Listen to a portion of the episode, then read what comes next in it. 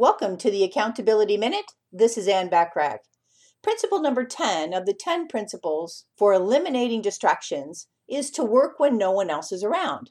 This can sometimes be the greatest distraction elimination available. No clients, no coworkers, no phone calls. You can sometimes accomplish more in two hours with no one else around than you can in eight hours and a full office.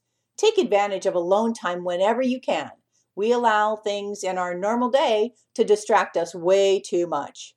Generally speaking, it's easier to become distracted when you're self employed because it removes the accountability factor. When you don't have a manager looking over your shoulder, it's tempting to mess around with distractions. Remind yourself that those little distractions offer little return, if any at all, for the time you've invested. Instead, stick to the productive tasks that build your success. Over the past 10 days, we've explored 10 principles to help you reduce and eliminate distractions. Which ones will you apply to help you be even more time efficient with your valuable time?